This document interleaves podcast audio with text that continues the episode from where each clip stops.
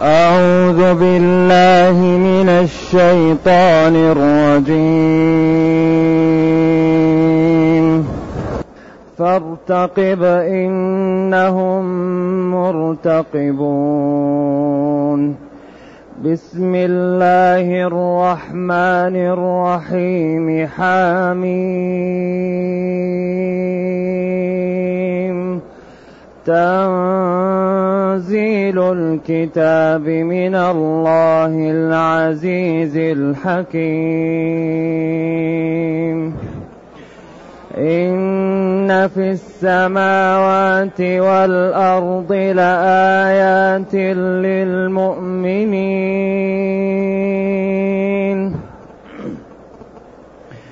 وفي خلقكم وما يبث من دابة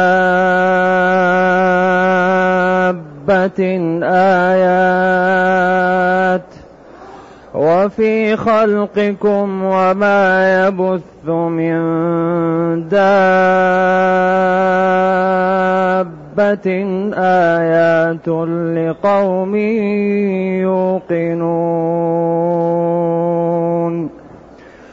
واختلاف الليل والنهار وما أنزل الله من السماء وما أنزل الله من السماء من رزق فأحيا به الأرض بعد موتها وتصريف الرياح آيات لقوم يعقلون تلك آيات الله نتلوها عليك بالحق. فبأي حديث بعد الله وآياته يؤمنون؟ فبأي حديث بعد الله وآياته يؤمنون ويل لكل أفاك أثيم. ويل لكل أفاك أثيم. يسمع آيات الله تتلى عليه ثم يصر مستكبرا. ثم يصر مستكبرا كأن لم يسمعها فبشره بعذاب أليم. وإذا علم من آياتنا شيئا اتخذها هزوا أولئك لهم عذاب مهين. من ورائهم جهنم ولا يغني عنهم ما كسبوا شيئا. ولا يغني عنهم ما كسبوا شيئا ولا ما اتخذوا ولا ما اتخذوا من دون الله أولياء ولهم عذاب عظيم. هذا هدى هذا هدى والذين كفروا بآيات ربهم لهم عذاب من رجز أليم. الله الذي سخر لكم البحر لتجري الفلك فيه بأمره ولتبتغوا من فضله ولعلكم تشكرون. وسخر لكم ما في السماوات وما في الأرض جميعا منه. وسخر لكم ما في السماوات وما في الأرض جميعا منه. إن في ذلك لآيات لقوم يتفكرون.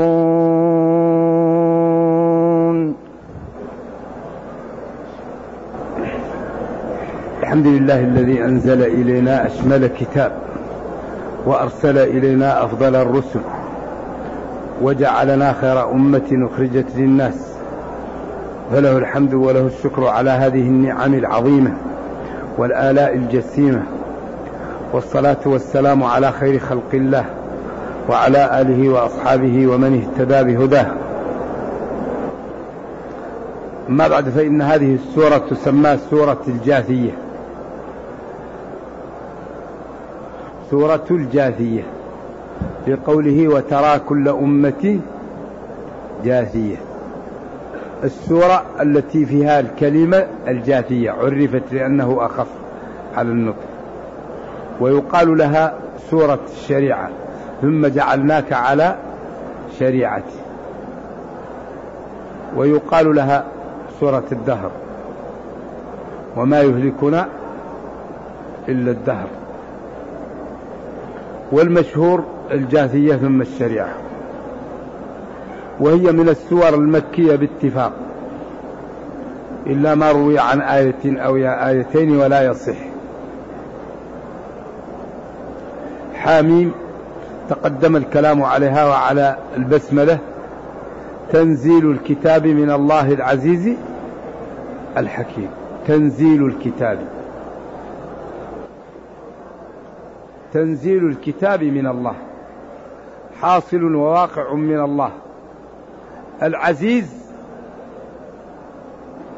الحكيم الغالب الذي يضع الأمور في موضعها. هذا القرآن منزل من الله تنزيل الكتاب من الله. والتنزيل لا يكون إلا من فوق. ولذلك هو كلام الله نزل به جبريل على محمد صلى الله عليه وسلم في حوالي ثلاث وعشرين سنة وهو قمة الإعجاز وقمة البيان وقمة الصدق وقمة النفع. هذا الكتاب نازل وصادر من الله العزيز العز ضد الذل. الحكيم من الحكمة والإتقان وهو الذي يضع الأمور في موضعها. فما أراده كان وما شرعه أو نهى عنه يكون المشرع في غاية النفع والمنهي عنه في غاية الضر.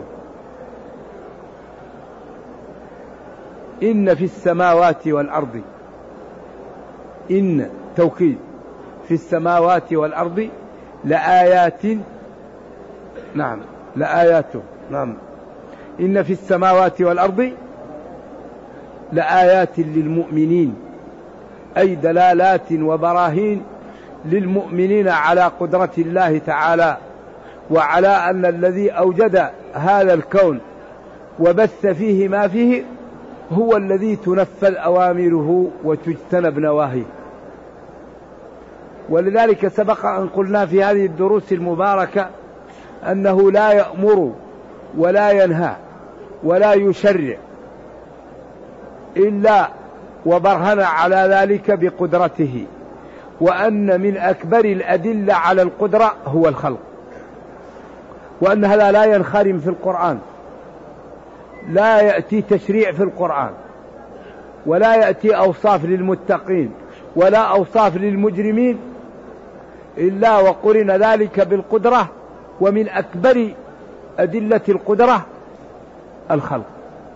ولو نتأمل القرآن نجد هذا لا ينخرم ولذلك هنا ذكر ست أمور يكثر الاستدلال بها في القرآن على وحدانية الله وعلى قدرته وعلى استحقاقه للألوهية والربوبية وعلى احتياج الخلق إليه وعجزهم عن أن يدفعوا عن أنفسهم أو يجلبوا لها.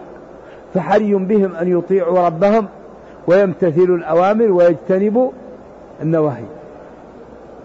تنزيل الكتاب من الله العزيز الحكيم. إن في السماوات والأرض في خلقهما فيما فيهما لآيات لقوم لآيات للمؤمن آيات ودلالات واضحة للمؤمنين على وحدانية الله وعلى صدق نبيه وعلى ما جاء به. ولذلك يكثر الاستدلال بخلق السماوات والأرض. قال الله تعالى اعبدوا ربكم إيش؟ الذي خلقكم والذين من قبلكم الذي جعل لكم الأرض فراشا والسماء بناء. لذلك هذه الأمور يكثر الاستدلال بها. خلقنا وخلق آبائنا وخلق السماء وخلق الأرض وإنزال المطر من السماء وإخراج النبات من الأرض. هذا يتكرر في القرآن كثير ويأتي بأساليب متنوعة.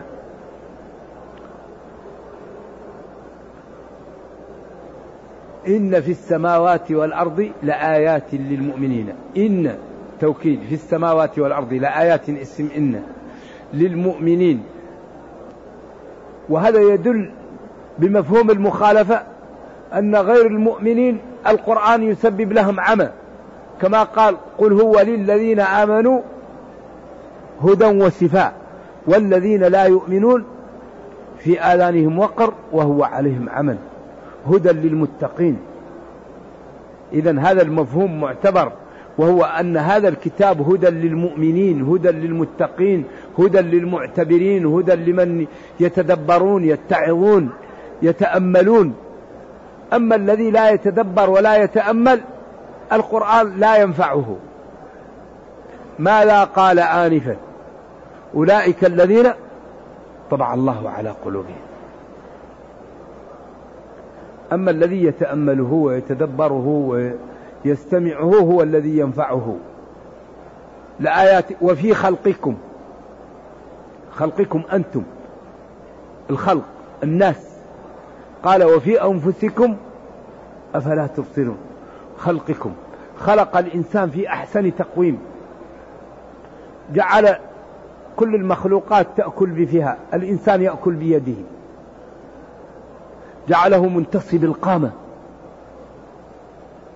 غاية من الجمال والحسن. يمكن يدخل مع محل ضيق يتطبق. يبقى كبير ويبقى ضيق وبعدين سبحان الله هيأ له من الأسباب. وأعطاه هذه الأعضاء وجعلها قادرين على أن نسوي بنانه. نجعل يدك يد البعير. ما هي مفصولة الأصابع. ليست البصمة كما يقولون لا هذا مرجوح. نجعل يدك يد البعير.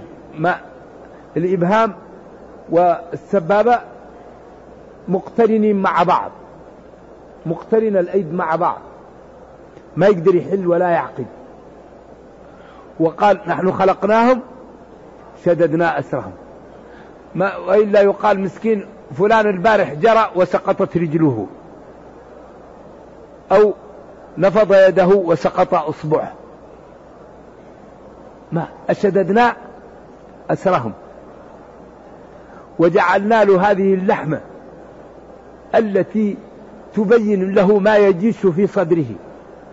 وجعلنا تحتها عين عذبة تجم له على قدر الحاجة. علمه البيان. هذا البيان أكبر نعمة. أي شيء في صدرك تبين هذه اللحمة تبين لك. وأعطاك عين عذبة تجم لك على قدر الحاجة تحت, تحت اللسان. هذه العين التي تمدك بالريق وبهذا الماء العذب لو نشفت لما تستطيع أن تبلع حتى الزبدة حتى الماء ما تستطيع. وفي أنفسكم أفلا تبصرون. وجعل هذه العين بعضها أبيض وبعضها أسود وجعلها تلعب في ماء وجعلوا مالح حتى لا ينتن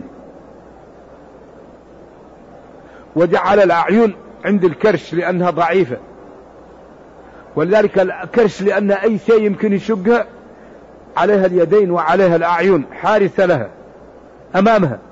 والظهر الذي لا عيون عنده جعله قوي يتحمل الركل والضرب. صنع صنع آية في الجمال وفي الحسن. وفي أنفسكم أفلا تبصرون. لذلك وخلق لك كل ما في الكون. خلق لكم ما في الأرض جميع للإنسان. وكرمه وشرفه وجعل منه الرسل.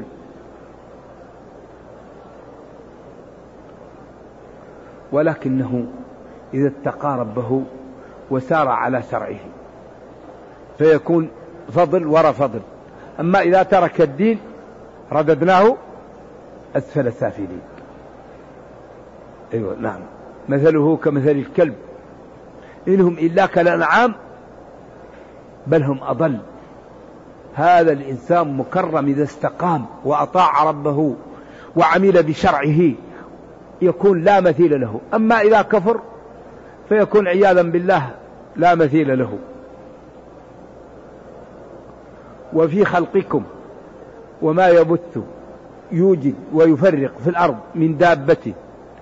آيات آيات لقوم يوقنون يصدقون ويعلمون أن هذا لا يكون إلا بقدرة قادر وأن هذا لا يقدر عليه إلا الخالق وأن الذي يوجد هذا هو الذي يستحق العبادة. ولذلك كل ما في القرآن من الأنهار والبحار والأشجار والدواب ومن الخلق كله دلالة على الخالق. كل المخلوقات في القرآن هي تنبيه على الخالق ودلالة على القدرة وأن هذه المخلوقات الله أنعم عليها بالخلق وأنعم على بني آدم ببعضها كما قال ومنها تأكلون ولكم فيها جمال حين تريحون وحين تسرحون وتحمل أثقالكم إلى بلد لم تكونوا بالغيه إلا بشق الأنفس إلى أن قال لكم فيها دفء ومنافع وقال هناك ومن أصوافها وأوبارها وأشعارها أثاثا فهو كل امتنان على بني آدم وعلى أنهم حريون بأن يطيعوا ربهم ويشكروا نعمه عليهم ولا يكفروا ولا يشركوا به فإن نعمه عليهم ظاهرة وكثيرة ومحيطة بهم فحري أن يشكروها ولا يكفروها. نعم. نعم. واختلاف الليل والنهار.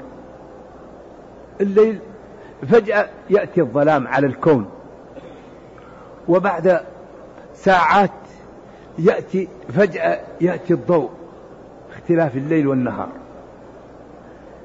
هذا لا يقدر عليه إلا الله. ونعم لا يعلمها إلا الله لأن في الليل الإنسان ينام ويستريح. وقالوا إن بعض الخلايا لا تتريح إلا في الظلام. لذلك من لا ينام في الليل دائما تجد عنده قلق وعنده تعب وإرهاق. وفي النهار ليت... ليرى وليتحرك لمعاشه ولتتجدد الحياة ويتجدد النشاط. بارك الله لأمتي في بكورها. البكور. ولذلك هؤلاء الكفار ينامون في أول الوقت ويستيقظون في أول الصباح وينتجون. والمسلمون يسهرون ولا ينتجون. لذلك أصبح الكفار أقوياء والمسلمون ضعاف لأنهم أخذوا بالأسباب. الواحد بعد العشاء ينام أو قبل العشاء. المسلم طول الليل يسهر وأحيانا يسهر فيما لا ينفع. ولذلك الكلام بعد العشاء لا يصلح إلا للمصالح. المسلم إذا صلى العشاء ينام إلا لمصلحة تعلم أو عبادة أو إصلاح ذات البين أو مع أهله أو مع أمور مهمة. لا إذا نام إذا صلى العشاء ينبغي أن ينام حتى يستيقظ في الليل وينشط. وإن قدر الله له صلاة يصلي عنده نشاط ويأتي للفجر قبل أن تقام الصلاة فيدرك آه، تكبيرة الإحرام ويمتلئ من الخير.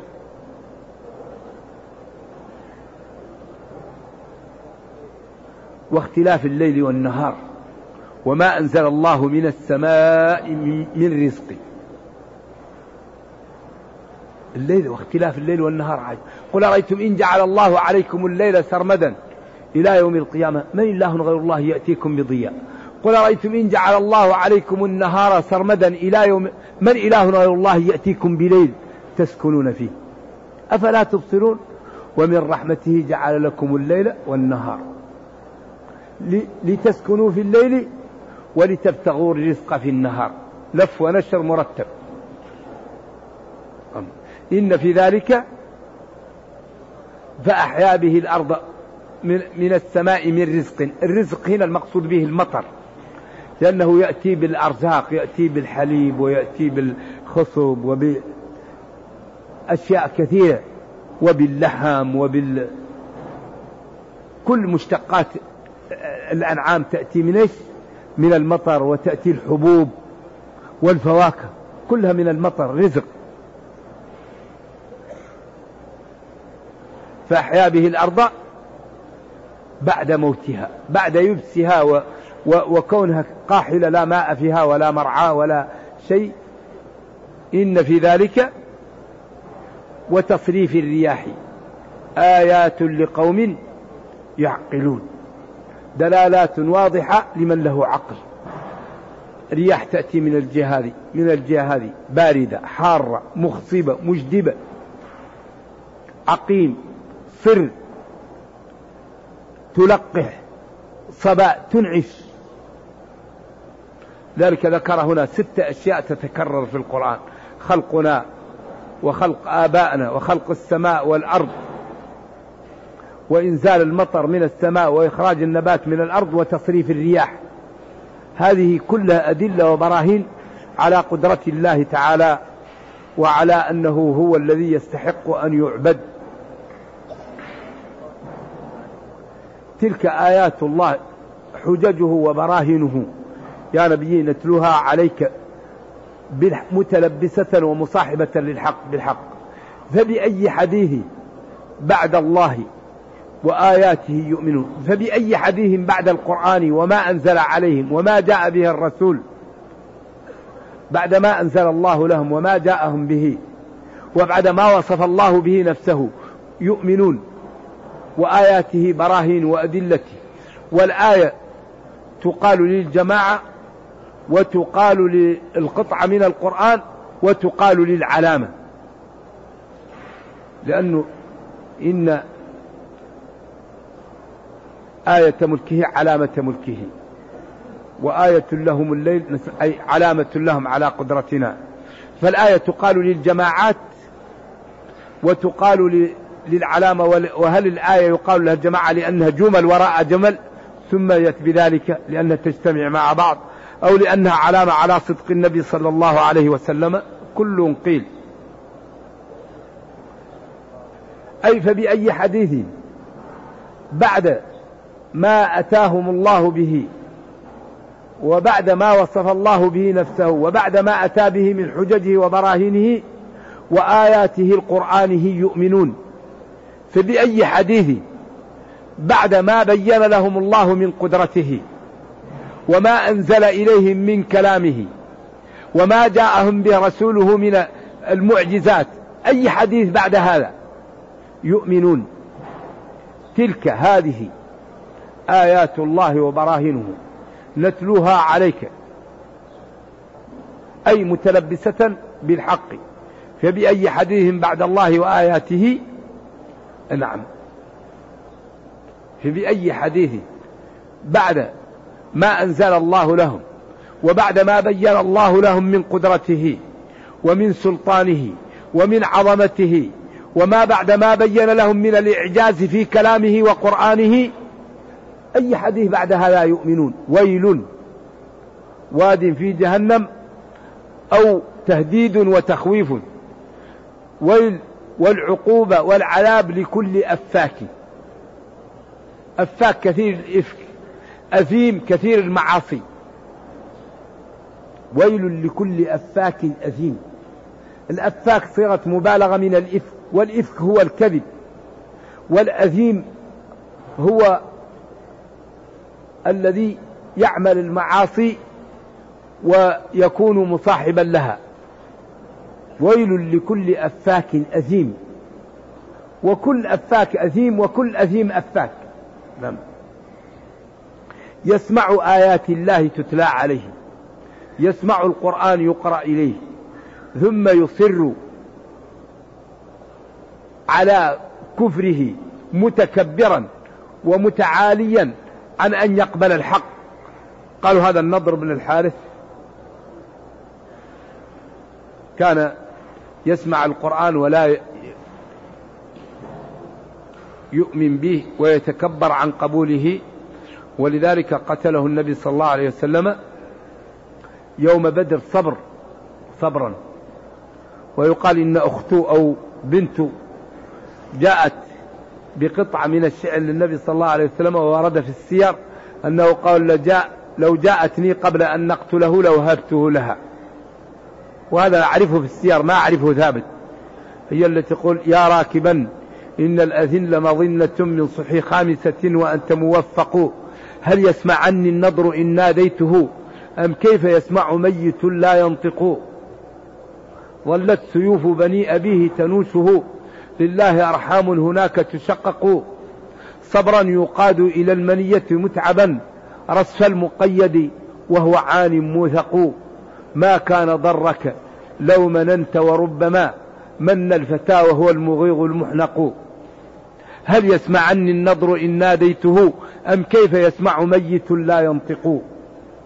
فيقال في السير أنه قال لو جاءني هذا الشعر قبل أن نقتله ما قتلته. صلوات الله وسلامه عليه. إذا ويل لكل أفاك أثيم.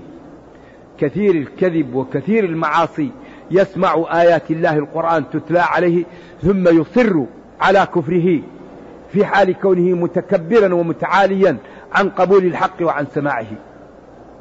كأن في أذنيه كأن لم يسمعها. كأن لم يسمع هذه الآيات فبشره أخبره. خبرا تتغير به بشرته وذلك الخبر بعذاب أليم مؤلم موجع وفعيل تأتي بمعنى مفعل كثير في القرآن كأليم بمعنى مؤلم. نعم. وإذا علم من آياتنا شيئا النضر وأمثاله اتخذها لعبا. لما نزلت إن شجرة الزقوم طعام الأثيم قال أبو جهل ومعاه هذا الرجل قالوا زقموا لنا. تدروا الزقوم هذا الذي يقول محمد صلى الله عليه وسلم؟ هو التمر مع الزبدة. زقموا لنا.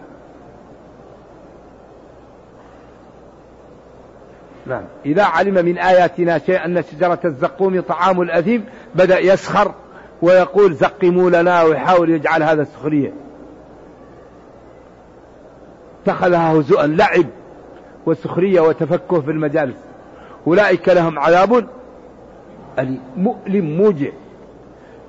أيوة. مهين موجع.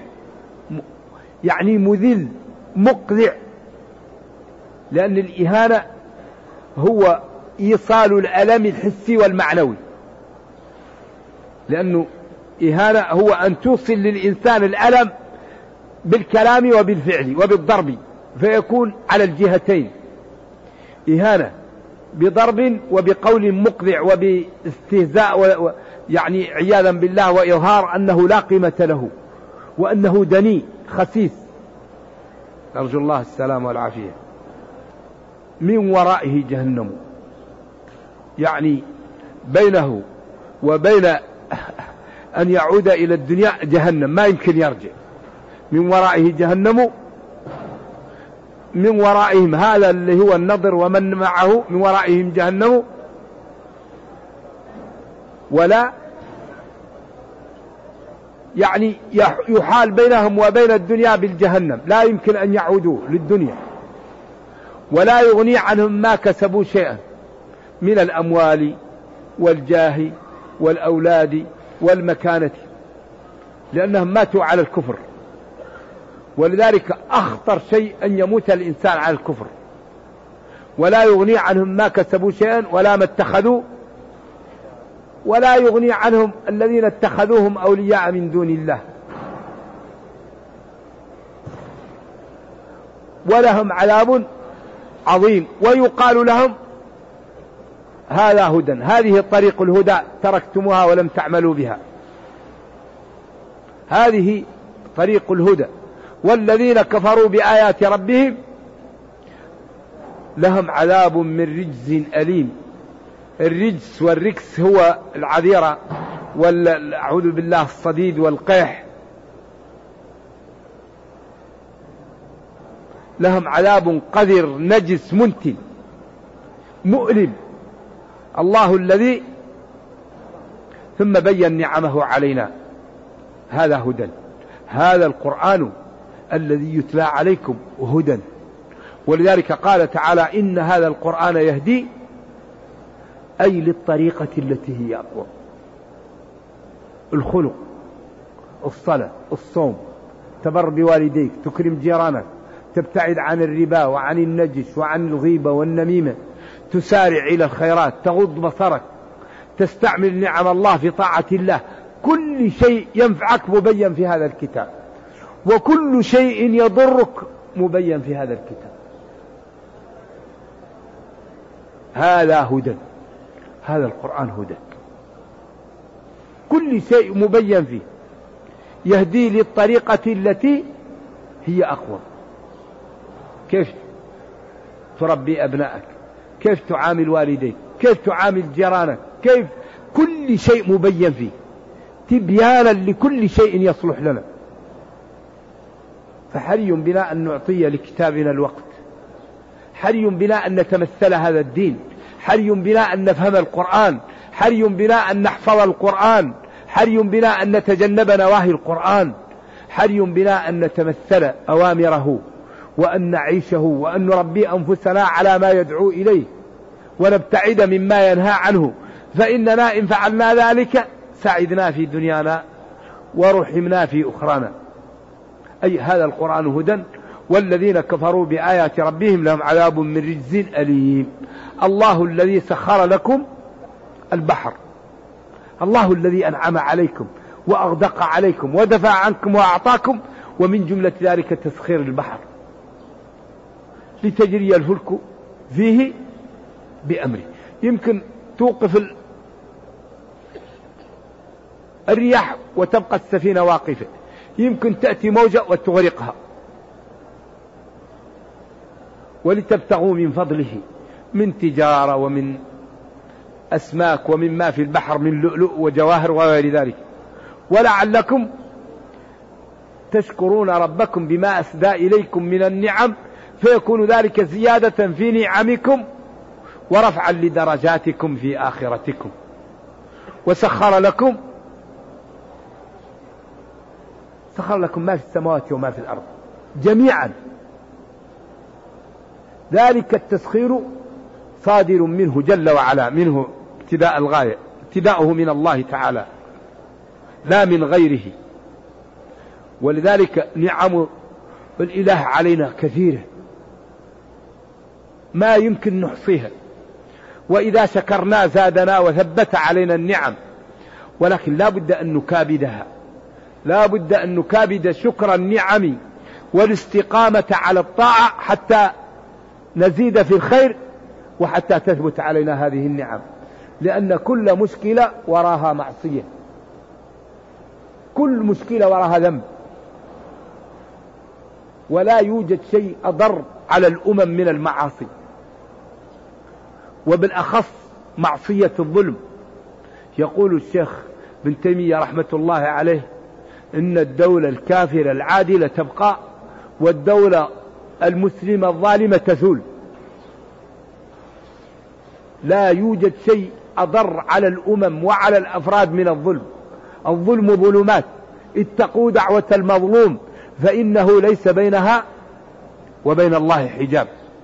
والعدالة تجعل حتى الإنسان الكافر إذا كان عدل حياته تكون سعيدة ويزدهر في الدنيا لأن الله وضع ميزان. من عمل بالميزان سعيدة. إذا كان على الإيمان سعيدة في أخراه ودنياه وإذا كان في الدنيا سعيدة في دنياه وشقية في أخرى ولذلك هذه الدنيا يحكمها قانون مسببات. العمل الصدق الأمانة الاستشارة الاهتمام بالعقول. الاهتمام بالضعاف الاهتمام بالمصالح. خطورة ترك الظالم يظلم خطورة عدم الاهتمام بالمريض وبالضعيف هذه أمور تجعل الأمم تزدهر. ولذلك لا يمكن يعني يشيع في بلد العدالة إلا ساعة فيه الازدهار. وضع الميزان أن لا تطغوا في الميزان. هذا الدين غاية في الجمال والحسن. حري بنا أن نبينه للعالم. حري بنا أن نبلغ العالم هذا الدين وننقذ جيراننا ممن ليسوا على الإسلام بأن نفهمهم الدين ونطالبهم بالدخول فيه. إن هذا الدين يعني نعمة عظيمة لهذه الأرض. تكون به السعادة وتكون به الرفعة وتكون به المتع وتكون به العافية. ما كل شيء يجلب بالدين وكل ضرر يأتي بالكفر والمعاصي. فلا بد أن نفهم الناس هذا الأمر ليمتثلوا ويجتنبوا فيسعدوا في دنياهم ويرحموا في أخراهم. وسخر لكم الله جل وعلا ما في السماوات وما في الأرض جميعا. ذلك التسخير منه. إن في ذلك لآيات وبراهين لقوم يتفكرون ويستعملون عقولهم ويعلمون أن الله تعالى هو اللي يستحق العبادة وهو اللي يستحق الشكر وهو الذي يستحق أن يعبد ويحمد ويشكر لأن كل النعم منه وكل النقم دفعها عننا فينبغي أن نتفكر ونضع الأمور في مواضعها. نرجو الله جل وعلا أن يرينا الحق حقا ويرزقنا اتباعه. وأن يرينا الباطل باطلا ويرزقنا اجتنابه وأن لا يجعل الأمر ملتبسا علينا فنضل. اللهم ربنا أتنا في الدنيا حسنة وفي الآخرة حسنة وقنا عذاب النار. اللهم اختم بالسعادة آجالنا واقرم بالعافية غدونا وآصالنا واجعل إلى جنتك مصيرنا ومآلنا يا أرحم الراحمين. سبحان ربك رب العزة عما يصفون. سلام على المرسلين. الحمد لله رب العالمين. وصلى الله وسلم وبارك على نبينا محمد وعلى آله وصحبه والسلام عليكم ورحمة الله وبركاته. يقول ما معنى الآية الكريمة؟ أدخلهم الجنة عرفها لهم. عرفها لهم للعلماء فيها قولان. القول الأول عرف كل واحد من أهل الجنة بمنزله يأتيه ويعرفه. القول الثاني عرفها من العرف وهو عطرها. فالجنة إذا دخلتها كأن فيها أنهار من ال... ال... يعني المسك الجميل وأنواع الطيبة التي لا يعلمها إلا الله. عرفها أي جمل عرفها وهو رائحتها. ويدخلهم الجنة يعني طيبها لهم. نعم. إذا عرفها من من المعرفة أو من العرف وهو الرائحة الجميلة. وكل قيل. ويمكن أن يكون الاثنين. عرفهم منازلهم وطيبها لهم. نعم وهذا لا لا يضر.